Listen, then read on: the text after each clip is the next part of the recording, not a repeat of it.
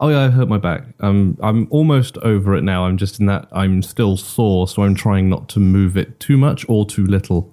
Yes. Um, stage. So, and I was feeling sorry for myself. And then when you announced that you were in hospital, I was like, it could be worse. yeah. I think someone else had that same effect happen on Saturday. Someone else, one of my other friends, was feeling pretty down on himself for being for hurting himself in some way, and it's like. Then you get my Facebook message of, you know, who's got two thumbs on morphine and in the hospital? This guy. And he's like, huh, my day doesn't seem so dark anymore. Well, there you go. If you can't lead by example, at least you can be a horrible warning. Yes. Ah, good fun, good painful fun for the next for the next three weeks. Three weeks? It can take up to three weeks to pass. The stone I have is it might not sound big, but in terms of you know The where it's moving through. the hole it's moving through, I've got a half a centimeter size stone. Well, that actually travelling- is quite big. Yeah. Uh, traveling its way through, you know, a tube that's probably well, it's designed for fluid. So let's put it that way. Ugh. yeah. No wonder it hurts. But yeah. Shall we begin? Yeah, let's let's do that. Suppose it'd be a good idea.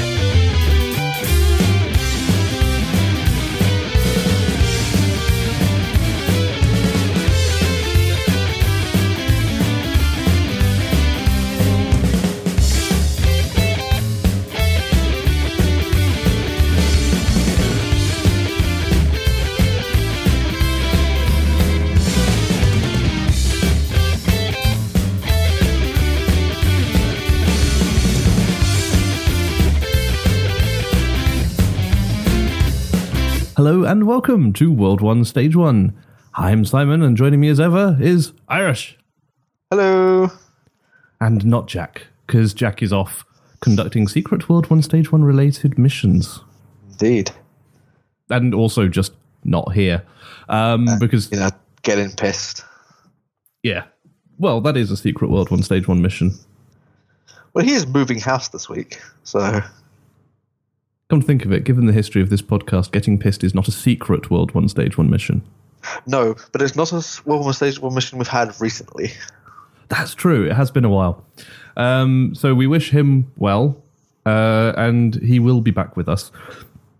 In in all honesty, we weren't actually due to do a show tonight because I was supposed to be out, but I've thrown my back out, so I'm not in the mood to be in a pub. Um, so we're going to do a show, but this is a show in the classic World One Stage One tradition of being dangerously ill prepared.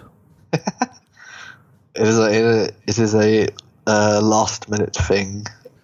It is. So we've chosen something that we've both done the research on anyway. Uh, I think it's fair to say. Yes. Uh, wasn't my idea. So what are we talking about tonight? Uh, tonight, are we not going to talk about any fluff or anything? Oh yeah, let's do some fluff. Okay. Fluff. Um, have you been to the cinema? I have not, but I am planning to at some point because there is a few films I want to see. And after what Jack told me last week, one of them might be uh, Dracula, the new Dracula film, because he, he on Thursday he actually came across and went, he actually uh, came out and went, you know what, it's a good movie. Okay. It's not it's not what you think it's going to be, and the whole and it's thing also of, not what you don't think it will be because No. I know it through him. Yeah, and the whole thing with Jack, uh, you know, is that I take Jack's view on things very pinch of salt type situation. I think we all have a certain caution when listening to each other's opinions, actually, because we have that is true. overlap and we also have areas where we differ hugely. Yes, but uh, like the whole thing he was saying when he was watching the trailer and you know he turns is that and he turns into a fist made of bats and all this kind of thing. It's not that happens, but it's not how you think it happens. Okay, It's not what so it's not how the trailer shows it, and the whole story behind it really works. And he was surprised, and he's like, "Yeah, I'd go see it again at the cinema." Wow. So yeah, exactly. hmm. Obviously, Might have to take on, a second look at that. obviously more on this when he returns, but Yes. Or indeed when one of us has seen it, maybe. yes, but uh, there's that. I want to see the new Turtles. Just to have my own opinion on it. I, I don't understand people who are going to see that film. I've seen the trailer. I have an opinion. Um, I can't think of anything else that's out at the moment. I want to go see Big Hero Six when it comes out after watching the Yeah, latest trailer. It's like, oh yes, that looks great. I did find an interesting infographic actually last night on a Imgur about um, with the help of Comics Comic Alliance, uh, the superhero movie releases for the next Yes, uh, five six ye- five six years, and it's like, oh, there is stuff I didn't know I'd not seen had been announced on there. Yeah, there's a bloody lot of it, isn't there? Mm. I'm kind of looking forward to the Justice League Dark movie. If I'm honest, I'm also terrified they're gonna mess it up. But if they get it right, that could be an amazing film. You are a particularly you are a particular fan of that area.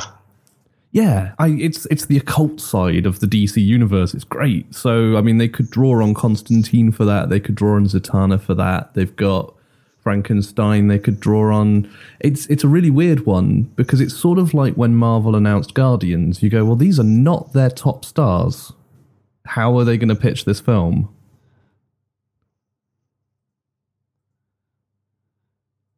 So the potential for what they could do is is huge. Uh, It could be a really big film. Uh, you've got, you know, the uh, the Phantom Stranger. You've got the Question could come in there, I suppose, if you wanted. There's just massive amounts of DC lore they could tap, or they could, you know, do to it what they did to Constantine when they did the Constantine film.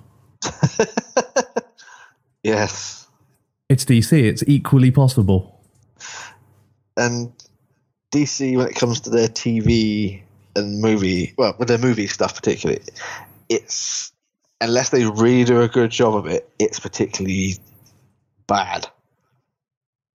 Yeah. Um, You know, their, then their movies are, if I'm honest, to this point, more miss than hit. yeah. Uh, trying to think of hits. I mean, you've got Well, I I will rate Man of Steel as a DC movie hit. yes. I, I, really like. enjoyed Watchmen as well. I've still not seen Watchmen. I have read It's a Watchmen. not controversy. seen it. It's a controversy because it doesn't stay true to the source material. It stays true in tone, but they made obvious changes for cinema because there was a lot you couldn't get in there. Mm. Um, but I really, I really enjoyed it for what it is. But beyond that, I'm I'm struggling. Yeah. I'm sure there are others. What good films or bad films? Good films. Uh, Um, thinking of bad films, it's easy. You've got Constantine. You've got every other Superman film. Uh, you've got all Green the Batman films. uh, I admit there's Oh, some oh, sort of split come on. opinion on the Nolan films. Yeah, uh, I was gonna say Nolan, and come on, uh, not all the bat the old Batman films are that bad. Right. If you go back and you rewatch Tim Burton's Batman, Yeah, it's not a good film. Right.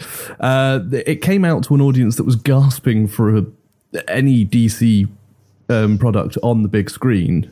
But Jack Nicholson is not the Joker any more than he is Jack Nicholson. Uh, Batman. I'm not sure if it's in that one or Returns, but definitely has guns equipped on the Batmobile. That's not right. Uh, it was sort of. It was an okay Tim Burton comic action adventure, but it's not a very Batman film in terms of an adaptation of a DC book. It's not. It's not a good adaptation. I suppose. It's fun, but um, it, it's it's not a great DC film. Uh, Green Lantern, though, as you say, is horrible. Constantine, horrible. I don't think I've Like, actually sat truly through. bad. I don't think I've actually sat through all of Constantine. So Don't do yourself a favor. Do not do it. Um, it's got Keanu in it. yeah, has and not Constantine. Let's be clear about that. Uh, oh God, they did Steel uh, Oh. with um, Shaq, I forgot about Steel. Catwoman, Halle Berry's Oh, Halle Catwoman. Berry. Yeah. I mean, on the whole, it's not that- been good. that- oh God, they did Supergirl, uh, Supergirl in the mid '80s as well. That was not good. That was yeah.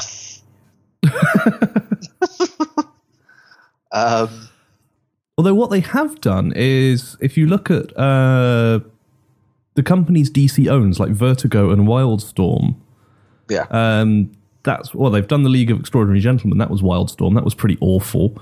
that was But they also did. it's it see, I, I find that one kind of a it's bad, but like you put it on the background. No, it's it's awful. It hurts me. uh, V for Vendetta was I liked FIFA good Vendetta. Good and bad. I think there's stuff in there I love, but uh, there's also stuff in there that I don't like. I've not Uh, read the source material, so I don't know how much it stays to that. It's not far off, except I'll I'll tell you an interesting thing. Um, he blows up the Parliament and the Old Bailey in the wrong order. You know, he blows one up at each end of the film. Yeah. It's swapped round uh, Ah. for, for no good reason that I can tell. For, for no reason. No, I, I guess spoilers. Blowing up Parliament at the end makes more cinematic sense, I guess. The whole but you know, gunpowder yeah. plot situation. exactly. Although Stardust was very good, and that's technically a DC Right. adaptation. I love Stardust. I love that film. That's a great film. Yeah, it's a great film. It's uh, there's great story. it It's a great way. story. Great film. Great casting. It's great. I mean, De Niro doing based on his a whole Vertigo comic. De Niro doing his whole um, Sky Pirate thing. Yeah, he's he's brilliant throughout. Honestly, I love De Niro in that film. Sorry, his fancy Sky Pirate thing. it's all right, sir. We always knew. but yeah, I, I, I love that they're so accepting. yeah. So we've always known, sir. Animated wise, though, DC do very well.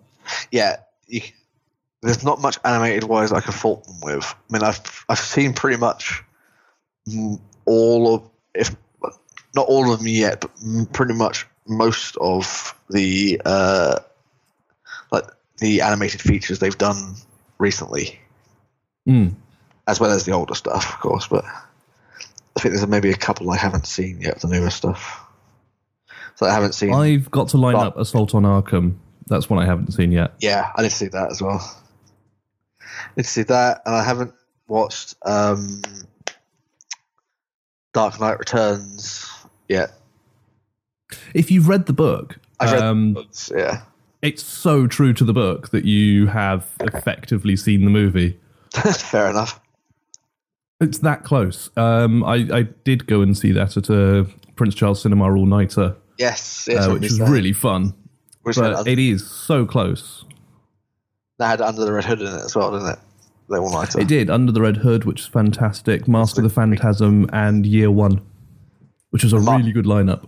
And Mark Phantasm's the uh, the animated series. That's right. It's the feature length um, animated uh, that spun off from Batman the animated series. Is that the one that has um, a Mister Freeze style character, like ice and all that everywhere? Or is that another one? Um, that was the episode Heart of Ice that was Mister Freeze. Surely, No, no. there- There's um, there's there's a feature length. It's got Robin in it, and it's got Batgirl in it. Oh, uh, that was Sub Zero, I think, which was the next Batman anim- animated series Ah, feature yes, yes, that's the one. which was all right. It uh, wasn't as good as Mask of the Phantasm, but it was all right. But yeah, they've got a lot of films coming up in this list of uh, films to be released. Yes, The one that scares me most is Suicide Squad. yeah, because that's going to be the first one to come out of the lot. Well, uh, Batman versus Superman is first, I think. it? I'm sure I think that. so. Uh, Because uh, they've announced that one and they're working on that one, but they're not working on Suicide Squad that I know of. uh, uh, we'll come back to that. We will. Um, because I've lost that Yeah, lineup. I saw it today, but I can't find it now. Uh, but Suicide Squad, I'm really worried about because it's one of my favorite books. It's a brilliant concept. And for anyone who's not familiar, the Suicide Squad in DC Comics are a bunch of uh, minor, I think I'll say, villains who, uh, you know, all doing time in Belle Reve prison, which is where they send you if you're not insane enough for Arkham Asylum, um, but a bit more dangerous than regular prison. It's a sort of high security for costumed villains. got it. And cool. Uh, Skype me the link.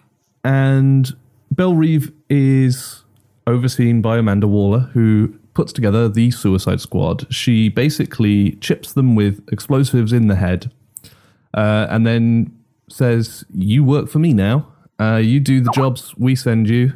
You do a good job, you get time off your sentence. You do a bad job, we explode your head. So they go off and do the jobs that basically are too dangerous to risk actual heroes on. Uh, so Isn't it Killer? Is it is it Great White or is it Killer? oh, um, King Shark, Is it King Shark? That's it. King Shark. He is a shark. Um, is in many of the incarnations of Suicide Squad. He is a member and he is a shark. And this I'm a is where I start to I'm a worry. Suck my dick. I'm a shark. I'm a shark. and yeah, it's um, Batman v Superman is March 25th. Suicide Yes. Squad is August 5th. So I would not be surprised if one of the villains from Batman v Superman ends up in Belle Reve at the end of the movie, and that kicks Which off ties into Squad. that. Yeah. But, But yeah, man, it's looking um, at the, the upcoming list. Jeez. I know. The thing is with Suicide Squad is you've got Deadshot, Floyd, who is and he's a sniper and an assassin. Great. He's a character that will fit in this sort of Zack Snyder gritty um, yes. DC universe. But then you have King Shark, Yep. who's a shark. Who is who He is meant, he's the muscle? Yeah, he's also the shark. Um, a frequent member of the Suicide Squad is Harley Quinn, who, unless you do some background on her, just throwing her in as a fan favorite might not work that well. No, because I mean, she hasn't been in any of the. Pre- unless she's the one that will be in Batman v Superman, Which is odd because Harley doesn't really work without the Joker. the Joker. I know. And if there's no Joker, why is there a Harley? So Yeah. it gets confusing. But it depends But, if they're, uh, you know, if they're going to, unless they decide to leave her out of the Suicide Squad. and then presumably leave out King Shark because he's not realistic enough. And you have to basically throw together a new Suicide Squad, in which case you're not doing Suicide Squad. No, that's true. Or do they oh. look at Guardians and go, well, they did it. Let's go Yeah. full on madness. Let's have a shark. Hmm, that's true. But I mean, we don't know who they're going to put. But I mean, we, we know it's been Batman v Superman, Dawn of the Dawn of Justice, but we don't know Yes. which villains they might put into it. Because We obviously do they're going to there's have to. Robin. Oh God, really? Yeah, and they're going with um, Girl Robin. It's Oh. looking very much like it's Carrie Kelly from Dark Knight, Oh, gee. Huh. which is an interesting concept. I'm That's- looking forward to that. That's an interesting way to go.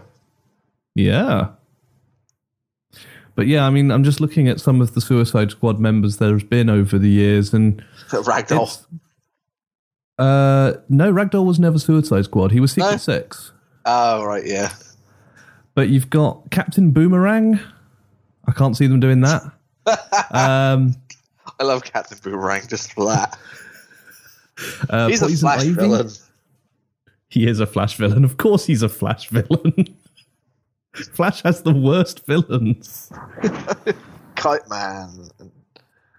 Uh, Enchantress, Shade the Changing Man. It's they're characters that I like, Yeah. and they work well in the books. But I'm terrified of what they're going to do to them when they put them up on screen. Just given DC's history of handling some of the weirder stuff in their comics, it's, it can't go well. It, it can either be an immensely good film or it's going to be a bomb. Yeah. Yeah. And it's going to be interesting to pitch it in the same year as Sinister Six, Yeah, like which kind of goes the same way. Uh, and seeing as it's from Sony, not Marvel, that could also go either way. yeah, but considering it will be. It's, Uh, you've seen Amazing too. No, I have, however, seen the Cinema Sins recap of it. Okay, So I've seen as much as I feel I can stand. yeah. but considering the way it ends, and with the uh, the vault of various tech, if you will, Hmm. it, it could be an interesting setup for the, the, the villains this time round. definitely. But 2016 is looking like a hell of a year, basically. Yeah, that's Kicking off with Deadpool in February. yeah. On my birthday. On your birthday, Marvel's birthday present to me is the Deadpool, Deadpool movie, movie. which is funny because I'm not the biggest Deadpool fan I know by a No. long shot. it's a um, Fox I'll movie. still see it, though. that. I didn't even notice that that was Fox. Yep. Then March, you got Batman v Superman, Dawn of Justice, CSI Special Victims Unit Miami. it's just the longest title. What's wrong with them? Um, Cap uh, Cap Three, which, if all the rumors are to be believed, will kick off Civil War as a multi-film storyline in the Marvel Cinematic Yeah. Universe. Well, they've already they confirmed that Robert Downey Robert Jr. Downey Jr. is in it. Yeah, which makes So even more of a thing for it. yeah, so that Which could be big.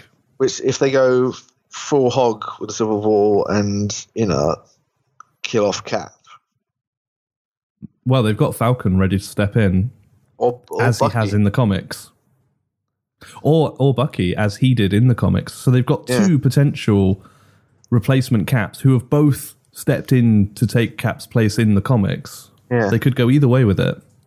And we know Sebastian Stan is contracted to, for more movies than Chris Evans is. Yeah, considering that Chris Evans has stated that he doesn't dislike being Cap, but he's starting to get to the point where he wouldn't mind stepping down from the role Yeah. to, to uh, go into more of a directing route. So, Indeed. So I expect Which would be- which would be cool. film, basically. yes. Well, we got wait. We got. we still got to wait for uh, what happens in Avengers: Age of Ultron, haven't we? Age of So- Ultron, yes, that's true. which is next year. Um, which is next year, yeah. the first the first of the movie films next year. It's only is. again next year. Yep, that Ant Man and Fantastic Four. Yeah, the new Fantastic Four. Speaking of the Fantastic Four, right? It's Oh, been pointed out to me. This is Yeah. this is something I've noticed about what Marvel are doing in the comics at the moment, What's that? and it's someone spotted this and explained it to me, and it just clicked, and I went, "Oh my god, you cunning evil bastards!" Because you know the Inhumans, yes, on the moon. and for those who don't know, the Inhumans are basically a um, they're a group of people whose ancestors were genetically modified by the Kree, who are an alien race in the Marvel universe, whose powers are now starting to manifest. Uh, and it's it's a very similar group to the X Men. It's sort of Yeah, I was going to say it's a different take on mutants, essentially. Yeah, exactly. And that's exactly what it is because there is a policy in Marvel at the moment, editorial policy, no new mutants can be created. Because Fox owns the mutants. Yes. Fox does not own the Inhumans. Inhumans, indeed. So they killed off the Fantastic Four. Now they've killed off Wolverine. They're also breaking up X Men books into many different books, pitching them as bad guys and good guys, watering down the X Men name. They're also spinning off Spider Man into the Spider Verse, watering down the Spider Man name. They're hmm. basically shitting on any license that is owned by someone other than them. Huh. They've killed Wolverine, and I guarantee he stays dead just long enough for them to get the license for the X Men back from Fox, and then he's back with us. And he'll come back in typical Wolverine fashion.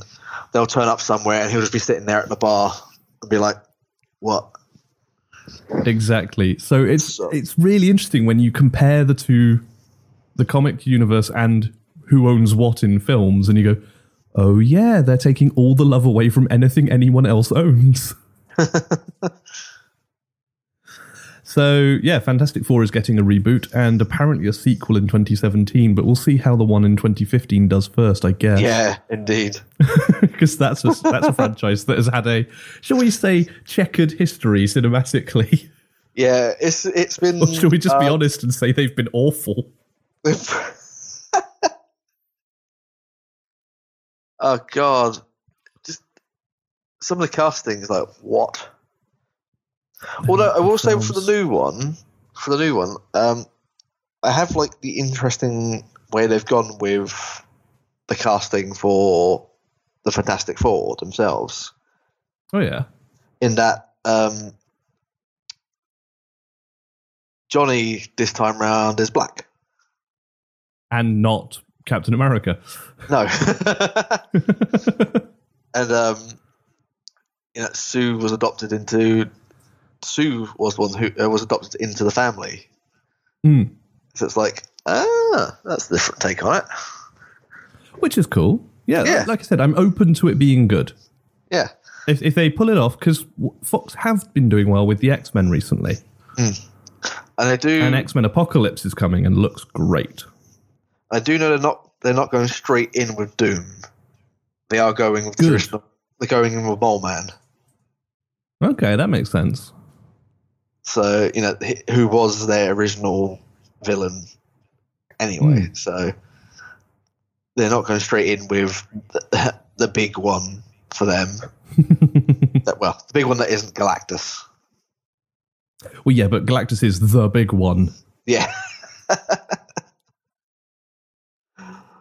Doom. Uh, but yeah, so the the next five years is going to be an interesting world of cinema. It's a really interesting one looking at the Marvel lineups with reflection on the fact that they're going to start Civil War in Cap 3 because their next big movie is Doctor Strange, who I don't remember having much involvement in Civil War. Indeed. Great character, loving that he's getting a movie. Odd time to run it in the lineup. Yeah. Uh, we do have to endure a Wolverine film at the start of 2017. Yeah. And then we get to the first of the unknown Marvels. Yes. There are several of those over the next Yeah. couple of years. Please be Captain Marvel, starring Katee Sackhoff. It's what, it's what we all want. Apart from the people who want a Black Widow film. And fair enough, but I, I'm on record as saying if they just do a Black Widow film, it's kind of the, the least they could have done. They've got a whole universe of good female characters to draw from. Uh, Let's give spread some love around, guys. Hey, please let it be She Hulk starring Lucy Liu. That would also be awesome. Um, but it's better be a female fronted movie because otherwise they're going to lose that race because Wonder Woman comes out June 23rd of 2017. The next Indeed. film in the lineup is Wonder Woman. So Marvel could still get in there before them. I was wondering how big the movie is going to be because we got Guardians 2 that year as well. Mm, which I'm looking forward to because, oh my God, I loved Guardians so much. But looking at looking at the potential films for 2017, it's like, my God, that's a lot of films. Well, yeah, I mean, Marvel have three potentially big ones two unknowns and Guardians. And that's the Marvel Cinematic Universe. But in terms of Marvel licenses, you've also got Wolverine, Fantastic Four 2, another Spider Man spin off with a female lead. So is that going to be Gwen Stacy Spider Girl? It Could, be, cool. Or Spider Woman? It could be Spider Woman. We don't know. Uh, you've got Well, Venom it- Carnage. it wouldn't. It wouldn't be Gwen Stacy, actually. Um, not unless it's well, a- given that she died in Amazing 2, but yeah. um, no, not unless it's another universe's one. If they Which it it could into- be. They, they go into this whole Spider Verse. yeah, and they've got Gwen running around with spider powers in the comics Yes. looking pretty awesome. But you know, DC have got Wonder Woman and Justice League that year. Yeah. So, And Not- the Lego Batman movie. but they haven't given a date for that yet. But it is in that year, according to the lineup. Yes, and you got Venom and Carnage as well, Yeah. which will In be uh, 2018, DC are kicking off with The Flash. then two unknown Marvel movies. I really, well, there's three in that year. Oh, it's Trace. Yeah, I forgot about that one down there. and DC are also getting Aquaman in that year. Which I think, I, I hope people will stop laughing at Aquaman once Jason, uh, is it Momoa? Yeah, Jason The Momoa. guy, yeah, comes in and kicks ass. Because I he- think he's yeah. going to do a good Aquaman. He he looks like he's doing a mix of uh the, the you know the nineties two thousands Justice League Aquaman cartoon And Namor. Aquaman. Yeah, and Namor. So it's like he kind of looks fuck. like Namor. if they want to make a Namor movie and just get him to play play the character as well, you know, it would that would work. it should be fine. You've also got an X Men movie in that year and Spider Man 3. That's a busy year. Mm. 2019, though, Shazam with The Shazam Rock as Black The Rock. Adam. Yes, I am Oh. so looking forward to this Oh film. my yes! I just love that whole thing, and they're like, right, we want you for this movie. We don't care if you want to play the hero, the villain. We don't care. We want you in this movie.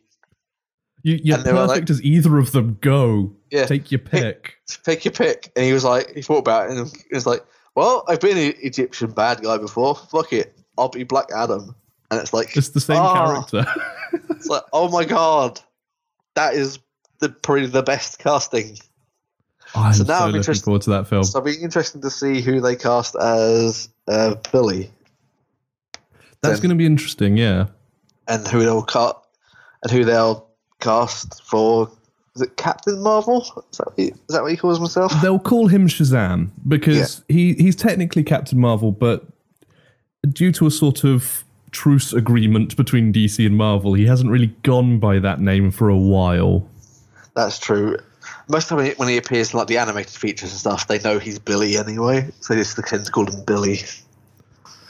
I'll tell you what would be really interesting if they only cast a Billy, and in the same way that uh, Ruffalo plays the Hulk as well as Bruce Banner, they CGI'd Shazam Oh, hmm.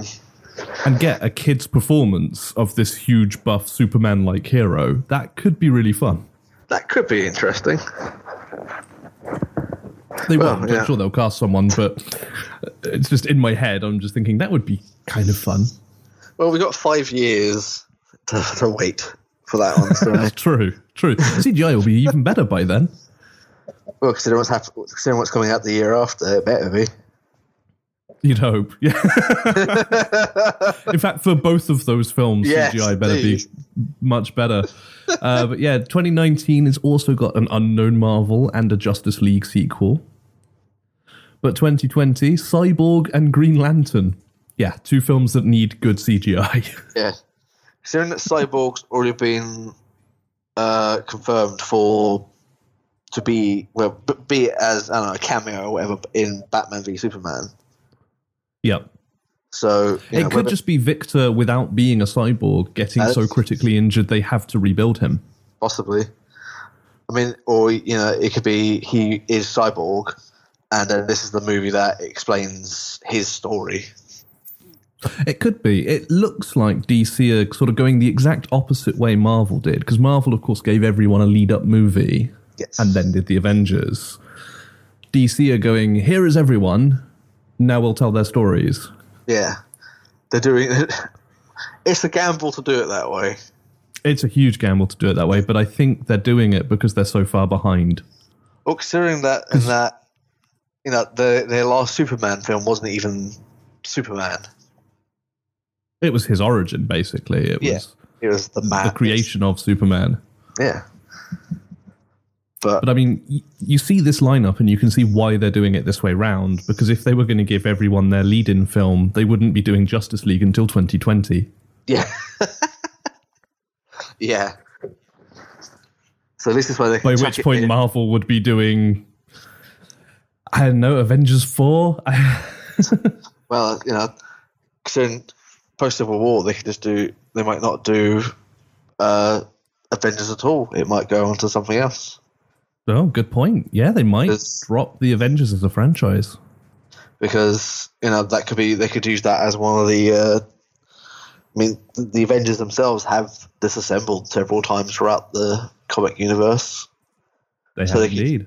They could they, they could use you know if they do go through the, the cap death situation, a, a turning point, if you will, and go, all right, let's drop the Avengers as a thing for now. Come back to it on a later date, and we'll pick a different group title to go with because there's plenty out there for them to go with.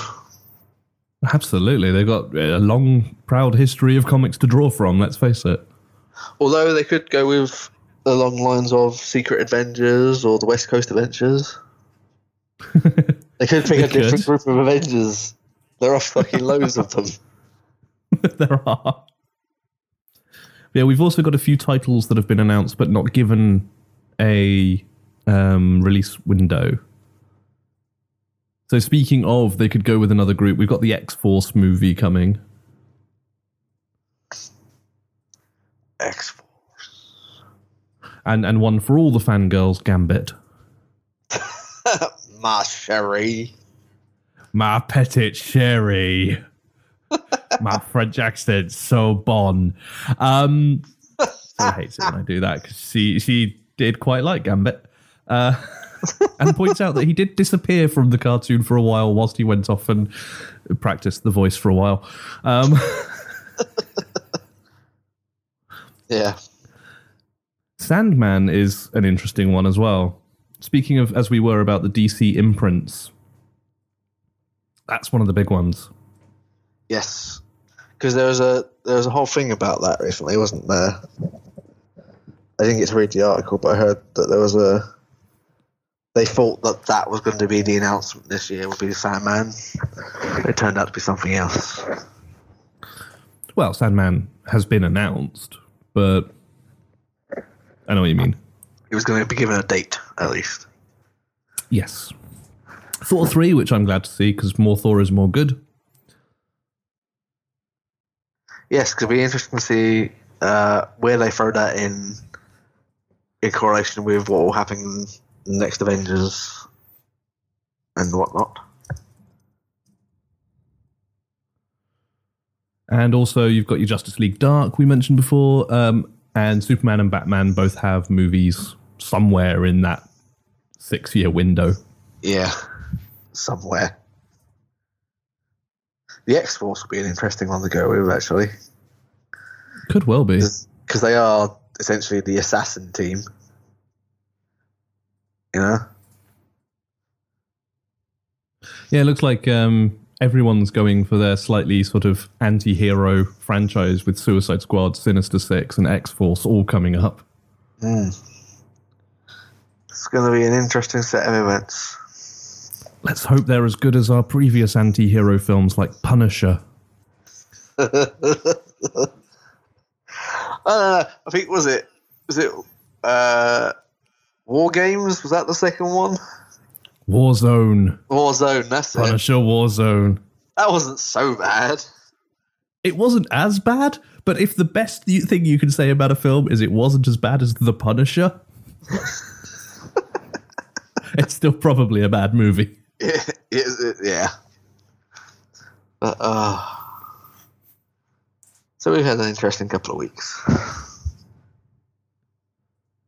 And there have been rumors, although they are very, very, very sketchy rumors coming out of Comic Con that there might have been a licensing deal done between Sony and Marvel.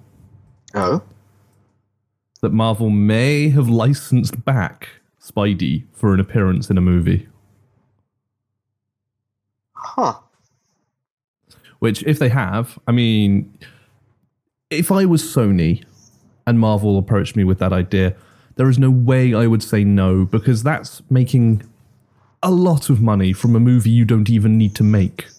Serious moolah. I mean, if you've got Avengers 3, Spidey is in there, that's a billion dollars on top of the profits just with that announcement. Okay, I might be exaggerating slightly, but it's a de- decent chunk of change. Mm. And given the amount of money Marvel movies make, it might not be that big an exaggeration.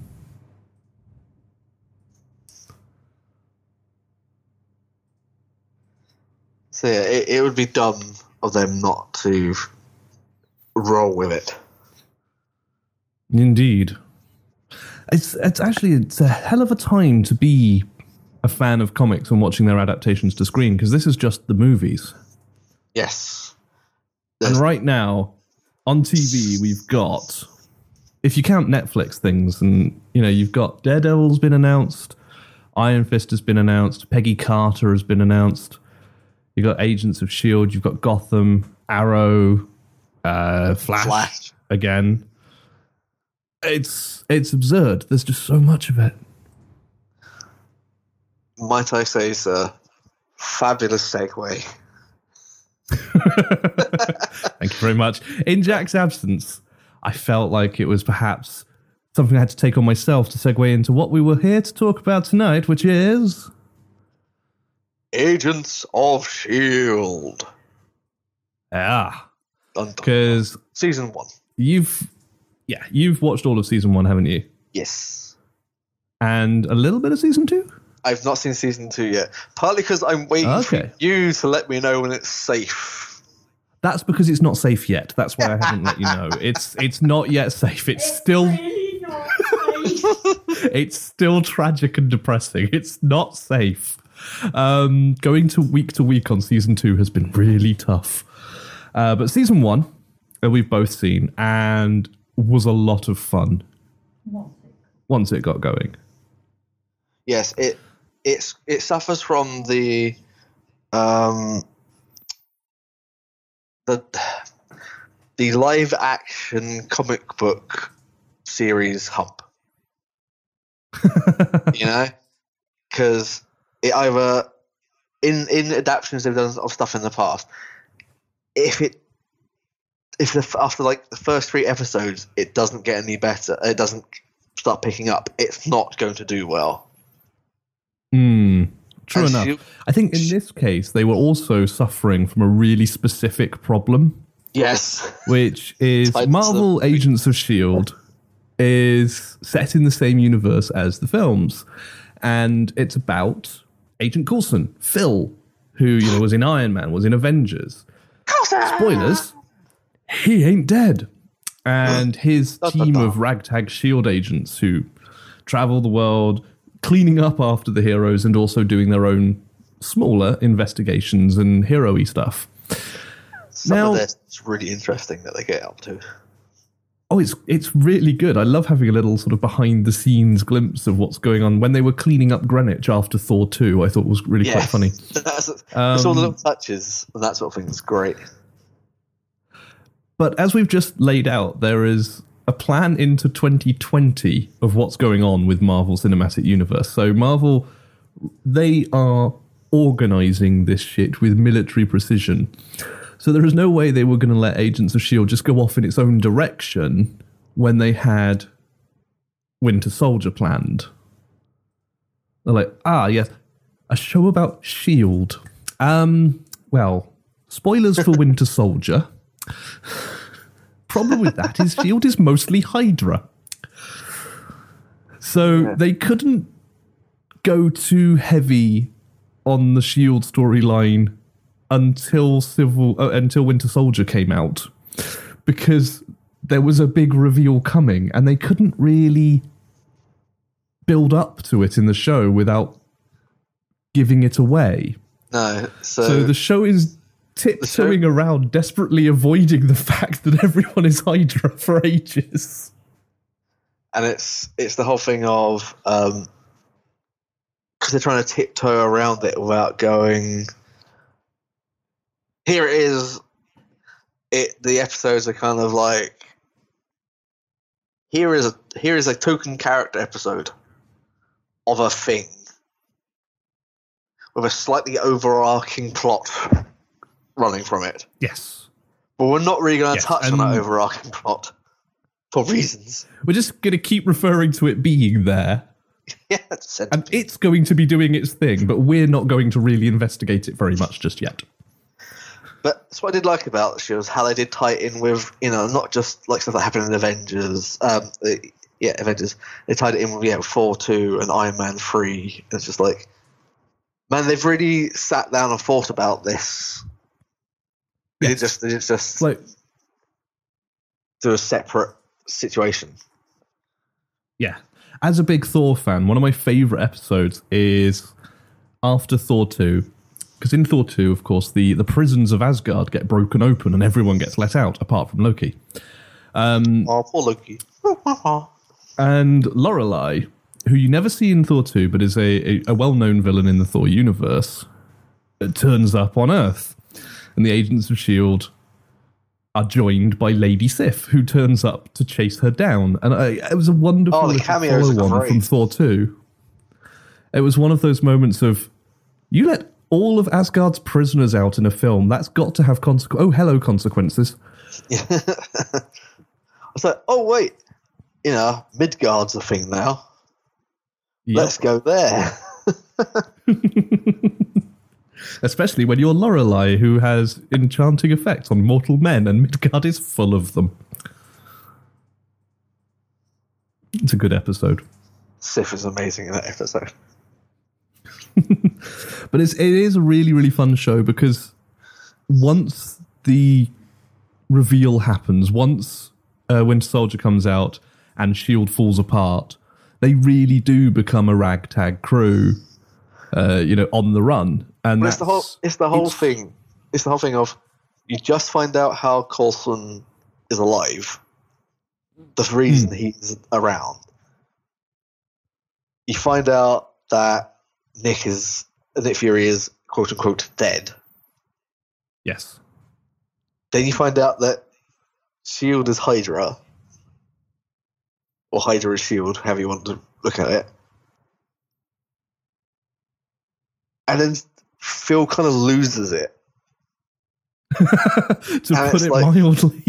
and it's like, oh my god, Coulson, the most you know cool under pressure character from the movies, who turns into almost a father figure to his little ragtag team. Oh, definitely a father figure. In Yeah. fandom, he's he's broadly referred to as so he's just jumping in as Agent Dad, Yeah, and uh, Agent May is Agent Mom, Agent Mom and Agent Dad. oh, the cavalry. but and then Don't call her then, that. No, and then then sorry, sir. And then um, and then all that happens from Winter Soldier, and he just loses his shit. Yes, which is brilliant. And one thing they did that I really liked, and I've heard that basically they went in writing all the characters as if one of them was a Hydra agent, but without having decided which. Yes. So everyone is written as likable because they might stick with them after the reveal, but everyone is written with reason to suspect them. Who is the mole? Anyone could be the mole. It's spycraft. You know, they are spies. They are secret agents. So they're all up to really dodgy shit. Obviously. Um, so you could compellingly believe, and it was sort of unfortunate going into that episode knowing who the spy was. You could Yeah. compellingly believe any of them. And it's like the whole thing of if you hadn't seen the movie, it's a bigger shock to see it in the show. Oh, definitely. But if you've seen the movie you know you know it's happening, but the way they get across what has happened is so different to what you'd expect. Yes. It was a really well done few episodes, actually. The the turn Yes. um, and the reveal of who the bad guy was. I I really enjoyed it because you have this crew. You the agents of Shield are to give them a rundown. You have got Agent Dad, Phil Coulson, who played by Clark Gregg, who is the happiest man in the world because he's a huge comic book nerd who tried out for a bit part in an Iron Man film. That was literally what he was Yeah. told it was, and that's all it was at the time. Who has now been officially inaugurated into the comic books via this. You know, and, he- and is according to uh, according to canon in Agents of Shield is considered an Avenger. yes. Uh, so Clark Gregg went from a bit part to having his own show where he gets to run around being a comic book character. He's the happiest man in the world. You've got the cavalry, Agent Mom, Agent May, who is played by Ming Na Wen, and is amazing. She's great. I love uh, the actress because I remember, I remember watching her in ER way back when, and she's really good. Christ, that. so do I now. Yeah, I know, right? That's the, that's the first thing Wow, I that remember. just blindsided me. That's the first thing I remember seeing her in. Is in ER. Fuck, yes, she was. Yeah, wow. She's in, she's in it for a long time. You see, I, I actually remembered her from Street Fighter more than uh, Oh Yeah. shit! Yeah, she was. The, oh god, she was she's Chun Li. Chun Li. Yeah, I blanked that out of my mind. Just it's the Street Fighter movie. Yup. Of course. Yes, it is. and Ming Na Wen was Chun Li, which is why it always makes me laugh whenever she's doing the martial arts, Yes. which she's very good at. But it is just Chun Li having a fight on TV. It's great. But she's also to tie it back into a previous episode. She's Finn's mum from Adventure Time. Is she? She is. What? As in? As in, in the episodes uh, where you see the alternate universe where um, the mutagenic bomb didn't go off, Oh uh, yeah. and Finn lives with his mum. That's Ming Na Wen. Shit! Didn't know that. She's also Mulan. Ah, I didn't know that either. She's she's pretty cool and has been in a lot of very good things. wow. so yes, I, I'm very pro Ming Na Wen, and she is the cavalry, this badass field operative of Shield, who she's got some trauma in her past. It's made clear she didn't want to go out in a, as a field team, and she doesn't want to get out and do the fighting. She just happens to be the best at it on the team, so she frequently has to. Um, quiet, controlled, deeply suspicious. And she's she has the nickname of the Cavalry. Yep. And there are many stories about why she has that name, but there definitely wasn't a horse. Um, you have Grant Ward, who is the field agent. They have to actually go into the field and kick everyone's ass. Um, Hmm? Oh, Ward, you weird backwards man. And yeah, he's the other sort of fighter, the other kick-ass character on the team, and also the uh, supervising officer and train uh, who's responsible for training Skye, who is our sort of plot device for the first episode, who is actually a member of an anarchist terrorist group, the Rising Tide, who they convert and bring into the team. So again, very easy to suspect she's not loyal. Which is made quite, uh, which is often um, addressed throughout the first half of the series. when basically who is the spy is the only thing they've got to tease, uh, and they're definitely setting her up as looking suspicious. Then you have the amalgam character of Leo Fitz and Jemma Simmons, Ah, aka Fitz and Simmons. I thought I picked them. I was wrong. Fitz and Simmons. They are they are the scientists. One is technical, one is biochem. And at first, I couldn't stand them because they seemed very Whedon by the numbers. They were the the comedy geek character. They were uh, Topher from Dollhouse, you know, um, but in two bodies. But they develop over the course of the series so much.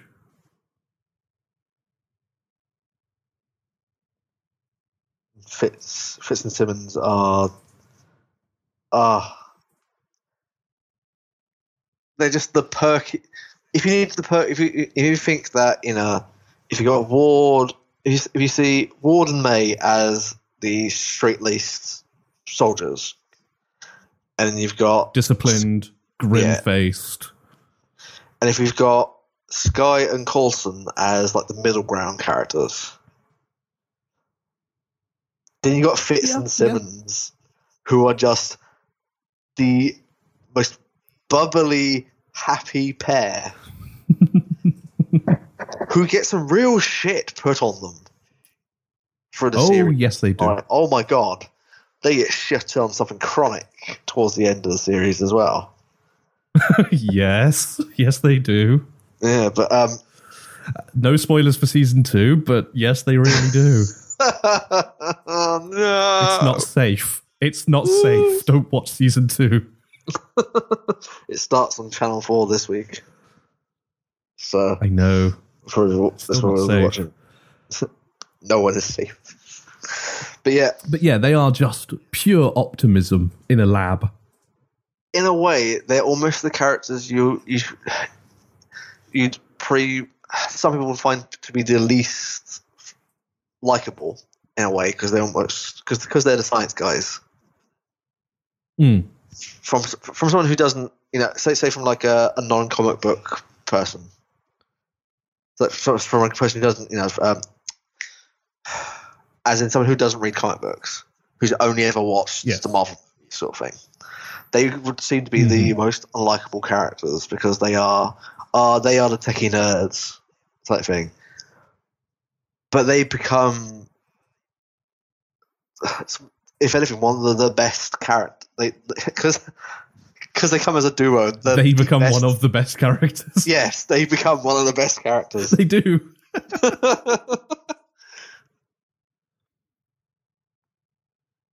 so, oh, I love Fitz and Simmons. They are great. They are they are wonderful characters who, like I said, get. I think perhaps of everyone, they get the most character development. Yes. I, I say that because I've seen them change from, like I say, this Gestalt comic relief entity that I really didn't like to the characters I'm really engaged with and, and care so deeply about. And I was not expecting that. No. Like that that whole bit. So those are under the agents. the water. Mm, yeah. Yeah. And you've got other sort of recurring characters as well because you've got Deathlok in there as well. I really liked how they did Deathlok, though. I thought it was really clever. It was a great storyline. Yeah, Mike Peterson, Deathlok, um, guy who joins Shield and is sort of the first day off the reservation gets exploded. Yeah. By the way, spoilers throughout this episode. Um, uh, so he has the worst, worst time of it. Yeah. Uh, from developing, to- manifesting powers. I was trying to figure out uh, where else I know him from, but I know him as Gunn from Angel, Okay, Yeah. the actor. You know, that's what I uh, that's what I remembered seeing him in. in Pre, Uh, so according to, um, yeah, I, I don't remember seeing him in that, but I never watched a lot of Angel. So he came in. He came in one of the later seasons. Ah, yeah. According to IMDb, that is definitely one of his previous roles, and probably the only one. Oh, brief appearance in Arrow, one episode.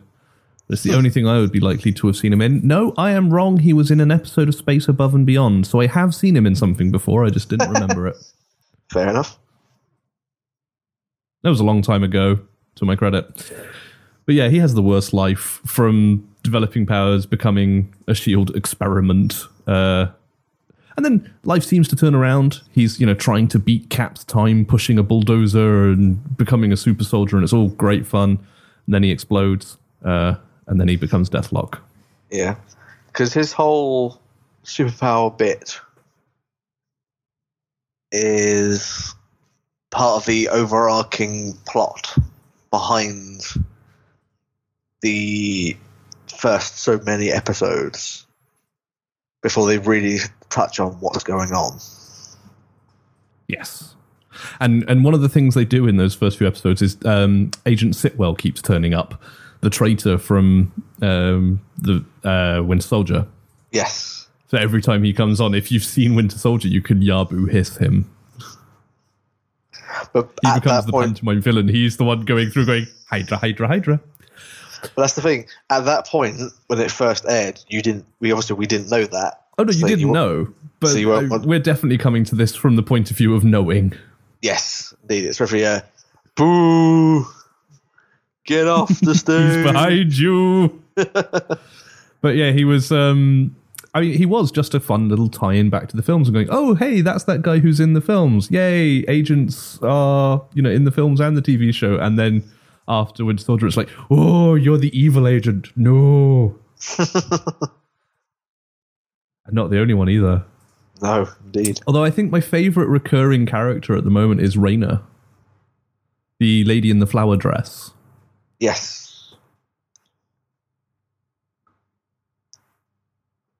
Scientist. who, when asked why she always wears a dress with flowers on, and it, it's one of those comic book things, you know, characters have their signatures for whatever reason, and her only reason is who doesn't like flowers.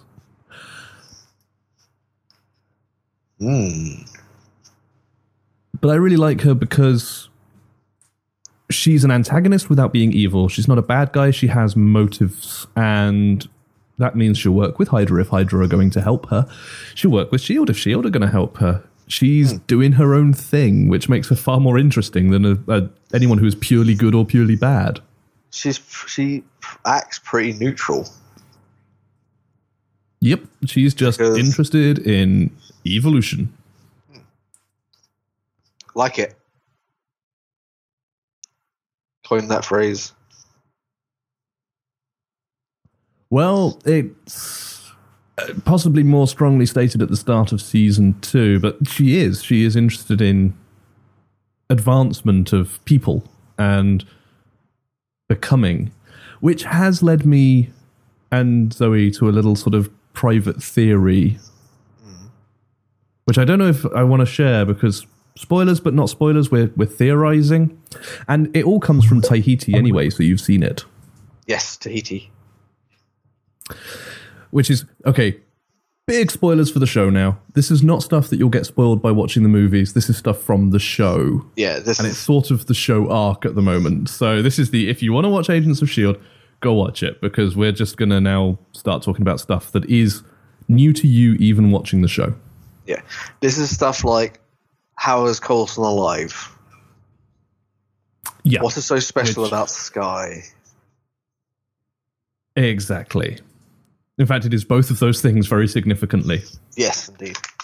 So considering when it comes this to is Skye, your final warning. Spoilers happen now. considering it comes to Skye, as far as we're aware, she's just a hacker girl. There's nothing special about her. Mhm. Nothing special about her at all. Just just a talented hacker who can be of use.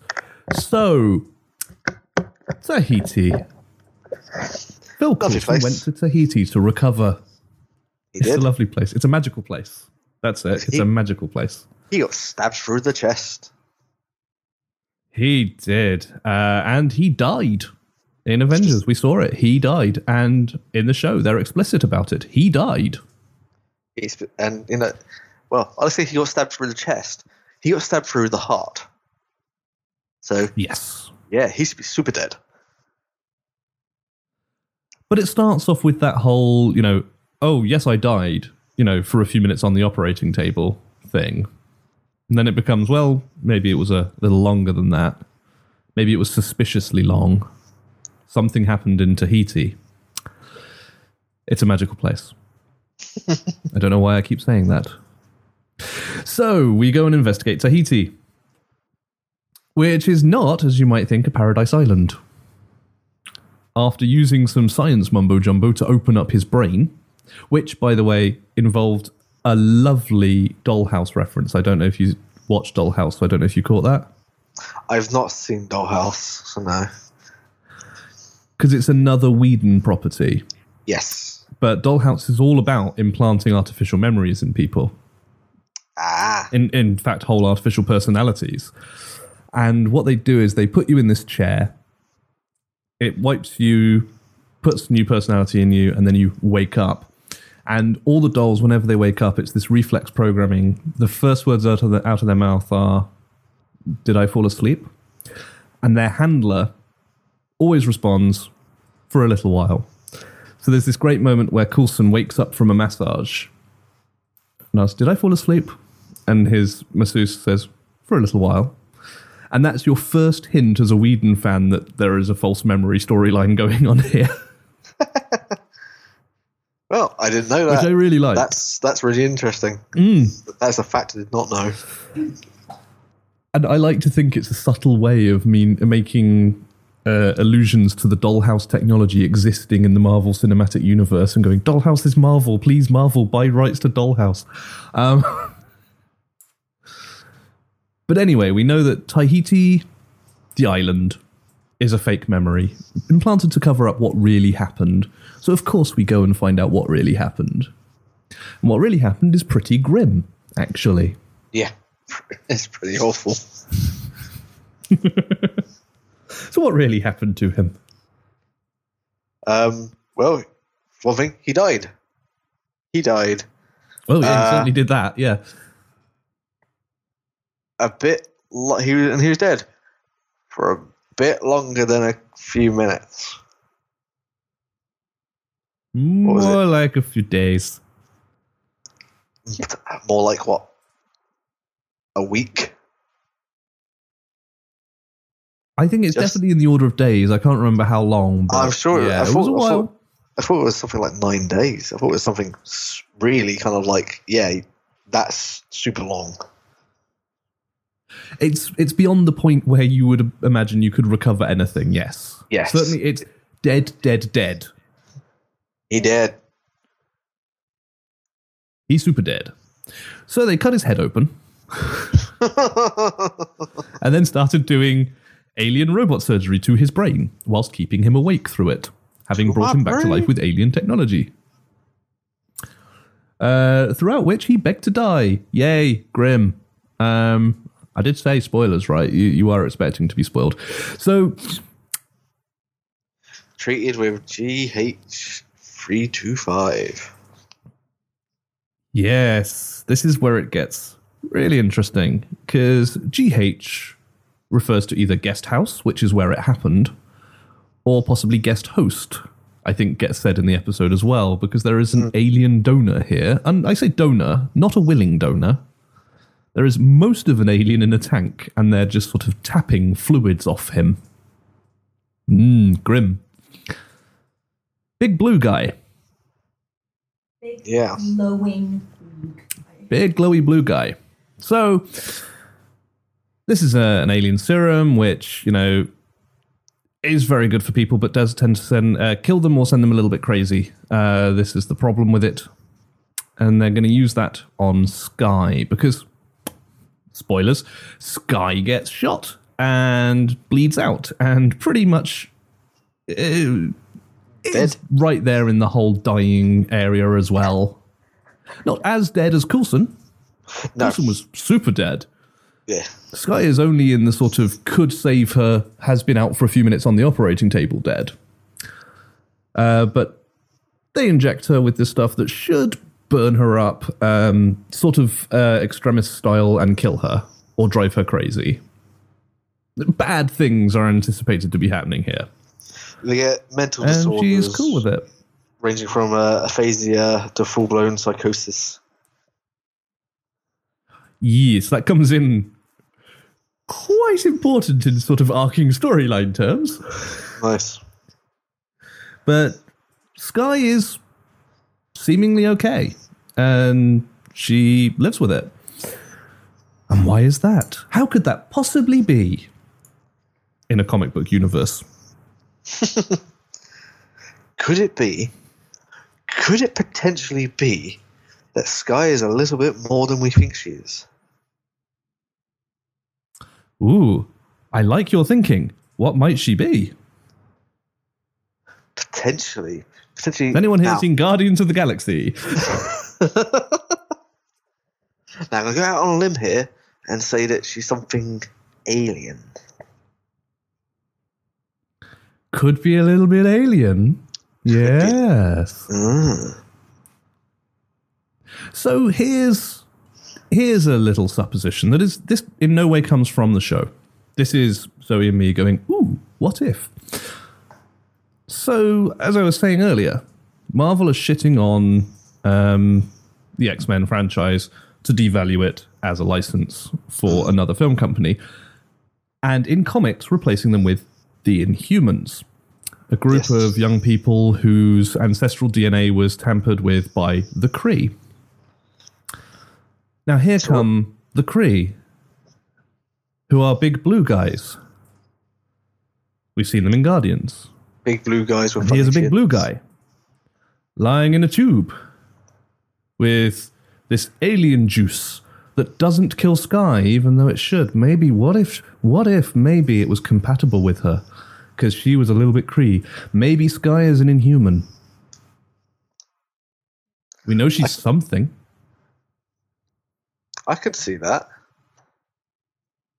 But what It would be a really interesting way to work the Inhumans into Marvel. yeah, it'd be interesting to see what her ability would be. It really would. It could be anything. The thing is, they've got this blank slate right now. They could go in Yeah. any direction with it. They true. haven't even hinted at what she might be. Was it all Apart they've from said? quite funny when she's impersonating Agent May. Yeah. all they have said is that she is. She, well, she's not, Not human, entirely human. entirely human, and she was found with was it with her quote unquote parents. Um, as I remember the storyline, an entire village died to protect her That was it. from the monsters, and the monsters were her parents. yes, that was it. Yeah, which is a, as origin stories go, that's quite a tragic one. Mm. But it was one of the nicest speeches I thought from Coulson. One of the great insights into the optimism of the show and of the characters was when he finds this out. And here's the thing about Agent Coulson. He spends an entire season of this show going, he trusts the system, he keeps the secrets he's asked to keep because it's the system and he trusts the system. But he keeps telling everyone everything. Such loose lips. he is the worst at operational security in the world. Which I think is one of the reasons he freaks out at May so much when she's being set up to look like the traitor. Because May is doing her job. May is being a good soldier and keeping the secret she's asked to keep. And Coulson's like, yeah, but we only say we do that. We actually tell everyone. Uh, and it's like, no, we don't. He's like, oh, Not if you're good at this. So, of course, he tells Skye everything he finds out about her. And as he says to May, you know, I, I told her things that should have destroyed her, should have ruined her sense of self and taken her life away from her. Um, but what she found in it was that she'd had family all her life because Skye's background is that Shield protected her throughout her childhood, moving her from foster home to foster home so she was never in one place. The upshot is she felt rejected her whole life. No one seemed to want to keep her around. So, being told this was done to her deliberately, Coulson expected it to break her. And her response was, Shield cared for me this whole time. Someone was looking out for me. This is my family, and I found it. Um, and that sort of that sense of optimism, I think, is what's great about this show. It's a very Marvel comic book thing.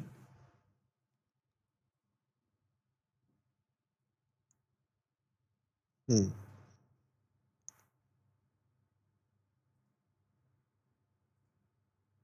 It's that same sort of feel good moment as in the comics, or indeed in the Avengers, because they stayed true to it, when the heroes will stop in the middle of a massive citywide battle to help a busload of people out of the fight, and they will be helping the police and the fire department, and there will be that sense of optimism that people care for people. It's something that they throw in a lot in Marvel, I've noticed. Less so in Yeah. DC. people care for people. Even if those people are slightly alien people who I reckon are inhumans. If that is the way that they're going with it, I can see that theory being very plausible. I'm now at the point where I'm like, I don't want to say any more because I forget what's the end of season one and what's the beginning of season two. Fair enough. But suffice to say, the whole madness comes up. I'm pretty sure you've seen Phil losing it a little bit by the end of season one. Yeah, end of season one, you see Phil writing what? Uh, ah, what's his name? Garrett, John Garrett. Yes, Garrett. Bill What Garrett was. Yes, Bill Paxton.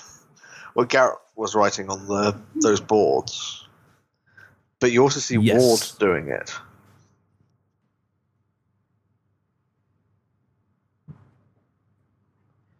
So it's like, huh? Why is he doing it also?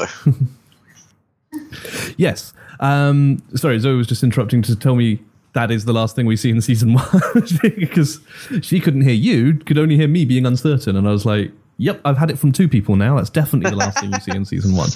yeah, Everything else just hypergraph. Yeah. Um, so yes, uh, as Zoe says, you, you see him suffering from hypergraphia at the end of uh, season one. Um, that doesn't stop. You'll be entirely unsurprised to learn, and it's No. become one of the threads of the, the arcing storyline in season two. okay, I would say that writing, you see that writing, and it means something very similar to seeing the centipede implants in the early part of season one. It's it's the this is an ongoing thing, guys.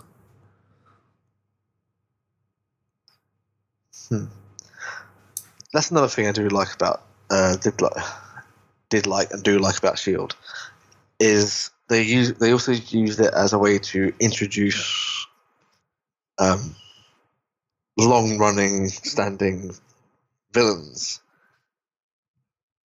uh, and creating like the super villains and mut- uh, mutations and whatnot. Like there's that one about that kid who Yes, generates the weather powers and makes ice whatnot happen. that's right. Yes. Um, he becomes oh, Blizzard. I forget his name. Blizzard.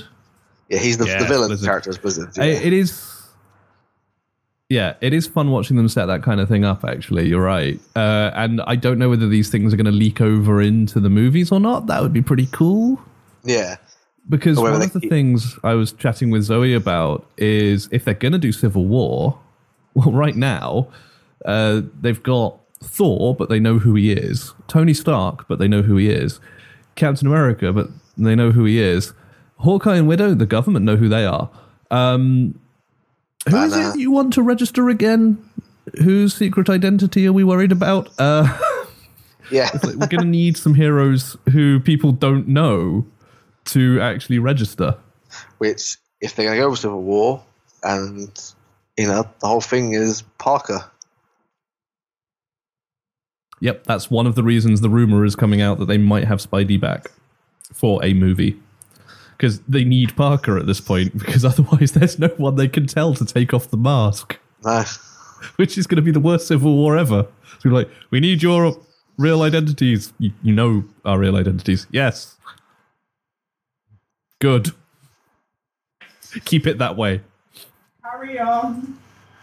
Don't become someone else. Uh, it would be just rubbish. So maybe if we're going to start seeing a few sort of mystery people come out of Agents of Shield, like Deathlok, although again we know who he is.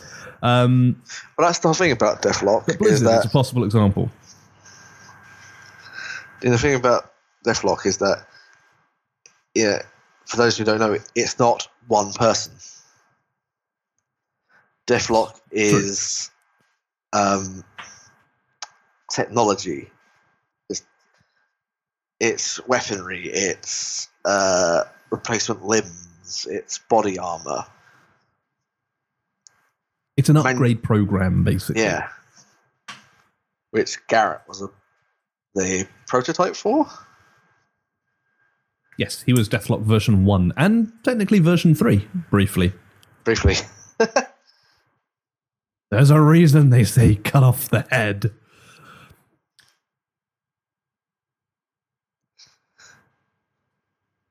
So when Deathlok reappears, it's very interesting. That's pretty much how I'm going to put it. It's very interesting.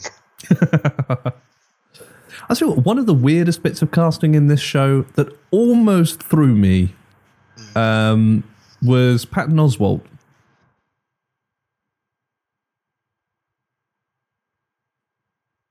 Who Do you know who I mean? I know He was the the actor, but the, the triplets, I guess. Uh, Billy and everyone. The the guys who were looking after Nick Fury's private bunkers. yes, yes, yes, yes. The guy who was giving out lanyards. Yeah. Sweet. Because, yeah, that confused me at the end of season one as well. I was like, wait, what? But you. D- uh, what? Well, hey, he did mention his brother the first time we saw him That, that is true. playing a lot of Call of Duty with his brother. Yeah. I didn't really take that as identical. I didn't either, but when he turned up, I was like, oh, of course, you both have the time to play Call of Duty all day, every day. That makes so much sense.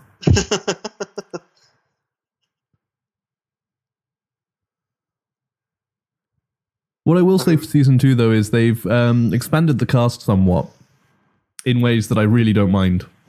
yeah. Well, they've had to, of course, replace the traitor. Yes.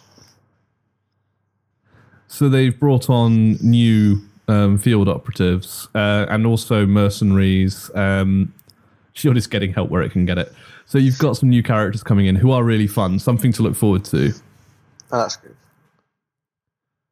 Although uh, Ward is still around. Of course. He is now, as they say, the psychopath we keep in the basement.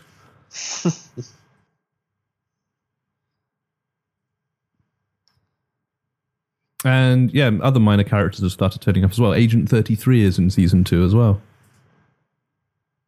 Hmm. Oh, and speaking of appearances, I think before we wrap up, and I think there's not a lot more to say, but I do just want to give massive props to Marvel for throwing in a Peggy Carter appearance in Agents of S.H.I.E.L.D.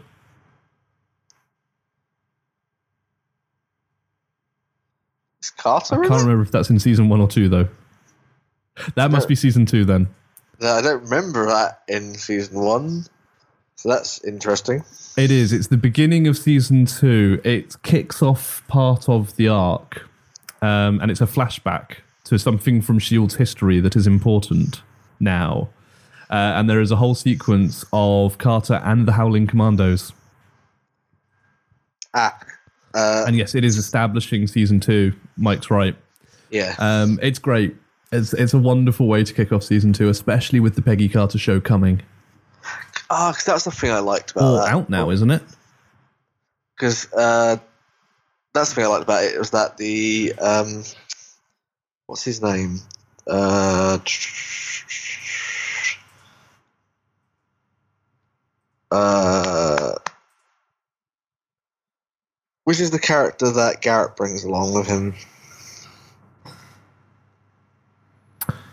Oh, Garrett brings Trip. Trip. That's it. Um, the fact that he is related that way as well. Yes, yes. He's the grandson of a Howling Commando. Yeah. The lie detector sequence is so good. I'd forgotten that until you just said that. but um, The whole sequence where we find that out when Patton Oswalt has them all on the um, polygraph. It's it's a wonderful little insight into the different characters. The uh, the desert island. A box Yeah. what is up on the desert island. What is in the box? The the answer each one of them gives is amazing, uh, especially Fitz and Simmons's.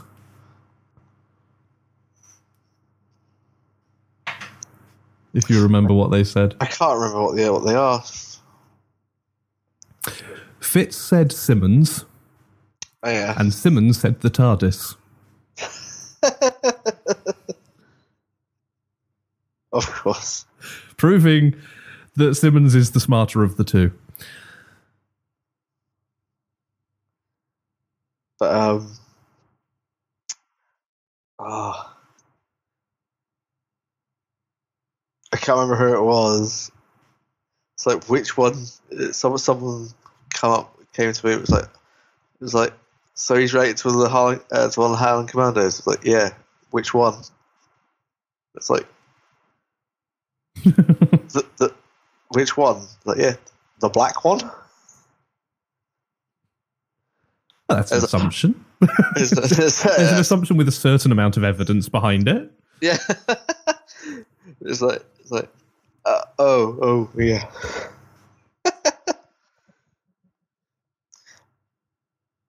So yeah, I didn't know what I was going to think about Shield like uh, when it first aired because I didn't watch it when it first started. We we sort of uh, we did like a catch up and then was watching it as it was airing airing uh, when it was like halfway into the show. And I was like, oh, I don't know. It could be alright. It might not be great. You know, we'll see how it goes. And no, I, I grew. It's it's a really good show. It's it's funny. It's happy. It's sad. It's uh, exciting. It's got it's Marvel. It is. Yeah, it's Marvel. I think that's the best way to sum it up. I was lucky enough to be able to basically marathon it after it was all out with confidence Yes. that a lot of people have told me it does get really good. And in some ways, that was the best way to watch it. But if I could have watched it, marathoning it, knowing it was good without knowing um, Winter Soldier, Yeah. that would have been even better. That would have been the perfect way to do it. Um, and, and failing that, knowing, not knowing who Ward was, I think would have been the best. So if you've listened this far and you haven't seen the show, you done fucked yourself. Uh, you should have stopped when we said and gone and watched it. But even knowing who it was, uh, it, it gives a wonderful pantomimeness to the build-up when everyone is is sort of possibly doing things that are a bit dodgy because you know he's actually being dodgy and you can properly, yeah, boo hiss the screen. I did it to prevent myself getting attached. Uh, and it, it turns him into a bit of a pantomime villain, but he's still a good villain. Yeah. And uh, for those of us in the UK, the Blu-rays and DVD came out yesterday. So go get them. Yes, indeed. because they're well worth it. Actually, I'm very curious to see what extras are on there. Yes, I am also. Uh, it apparently the they include behind the scenes featurettes, audio commentary, deleted scenes, a blooper reel, as well as the television special Marvel Studios Assembling a Universe. So that could be really interesting. It could indeed. Just for the blooper One reel. last character I just want to give. Absolutely, I want to see that. But I want to give a shout out to um, actress's name, actress's name. Going to quickly remember it by looking at IMDb and cheating completely. And I'm going to keep talking whilst I do it so that I leave no. Saffron Burrows, uh, whose performance as Agent Victoria Hand was phenomenal. I loved that character. Victoria Hand. She's the senior shield agent with the red streak in the hair. Oh, yeah. She was really good for as long as she was in it. Yeah, absolutely. I loved her because she was one character in the midst of the whole Shield is crumbling storyline that I genuinely didn't know if she was going to turn out to be Shield or Hydra. She could have gone either way in my head. yeah, yeah. And she did the way- such a good job of playing that out. she, she was really it was really clever and yeah it's uh, from these two in world one stage one at least as in me and you we recommend it if you've not seen it watch it Yes. It, it Get- has a uh, 100% recommendation from the current hosts of World 1 Stage 1 who are doing this show. indeed and if you and it's the thing of I'm going to throw in Zoe's recommendation. and Jen's from this end. Uh, I will say you have to get past the like the three episode hump. It's it can be really hard to do that. I'd say it's more like a six episode hump. Yeah, Because a quarter of the, the season. first three are the traditional hump of getting into the show. The first Yeah. six are the show spinning its wheels because it's like, what do we do about Winter Soldier being so far away? That is true. And then the pace starts to really pick up. Yeah, because it what it started. It started in September last year and ended in May this year. So yeah, it went it went for a while.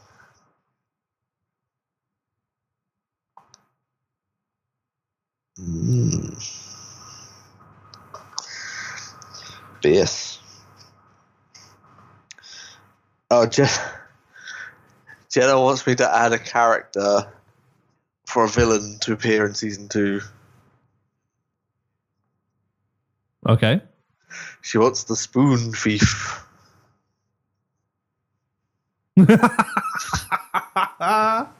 oh, yes. The ladle.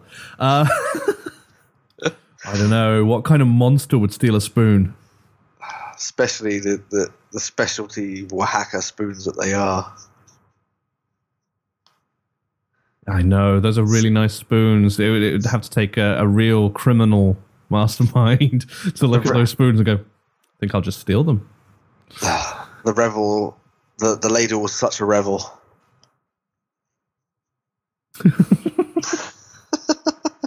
This is one of those horrifically inside jokes. Yeah. Although, to explain the joke, someone stole a spoon. Uh, From a that is the whole explanation. Although, actually, that's not the whole joke, because to me, the funniest part of it was the. that was fun. I should steal more things. that was when I knew it was the birth of a villain. the ladle. My wife. Not sure if we'll see the ladle in season two. You do see Absorbing Man, though.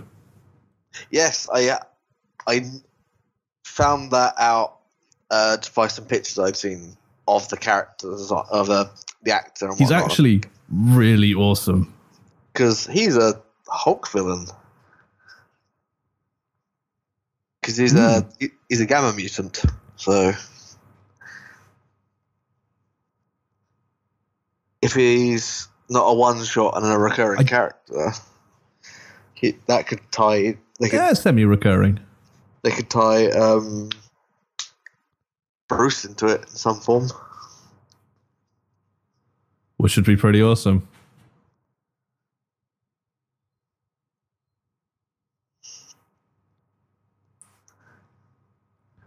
So yes, watch it, but don't watch season two yet because it's not safe. It's not safe. Just emotionally, it is dangerous. Well, we're going to end up watching it because it starts on TV this week. So we, we'll, we'll have the, the tissues ready. I'm just. it's uh, I I really. I I don't want to say anything because it will spoil it. So, it just it hits you right in the feels, right in the feels. And there's there's a lot of good stuff. There's a lot of Agents of Shield, fun adventure, and and great looking story arc. Raina's still in it, fantastic. Um, and the whole Tahiti um, guest house drug storyline is kicking off in a big way. But there's just this thread running through the whole thing that is so sad. So sad. Although I will say, one of the episodes does have Agent Mom and Agent Dad going undercover as a couple at a big charity fundraiser. Um, Coulson and May dance, going out on the dance floor, and that episode is outstanding. do they rock that dance? floor? There's some wonderful lines. They pretty much do, but what's really fun is Coulson talking back to the team, and in the background you just hear this laugh. it's like, what is that? That is Agent May. She's laughing. I think the worst of it's over.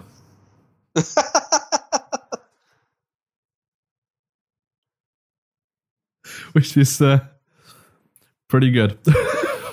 Nice. and also possibly hints that um, Hunter's ex-wife, Hunter being the mercenary who joins the team, might be Mockingbird, Ooh.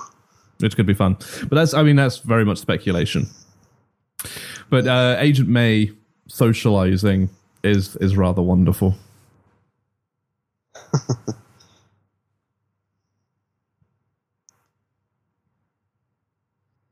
So, anything more to add to that? So, I don't think so. I think that covers it quite nicely. Mm. Do you have anything you want to uh, add? Uh, that if you've not watched it, get on that. Watch it. Watch it. Watch it. Uh, Agree with that? I'm getting a barrage of text messages from my wife. Uh,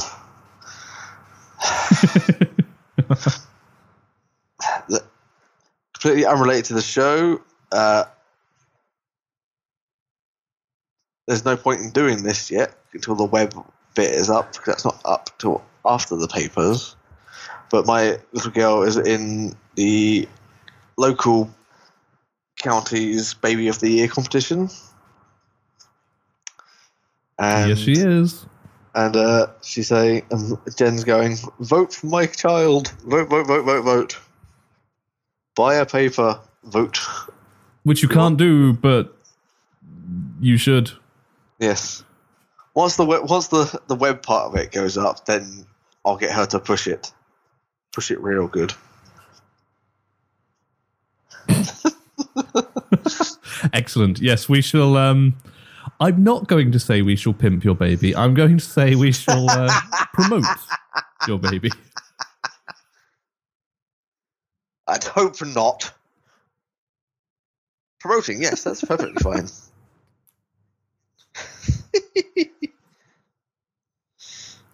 but yes, um, But until then, till then.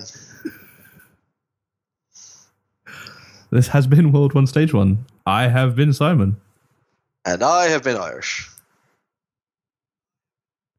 And we have both recommended Marvel's Agents of S.H.I.E.L.D. Indeed. Bye. Bye.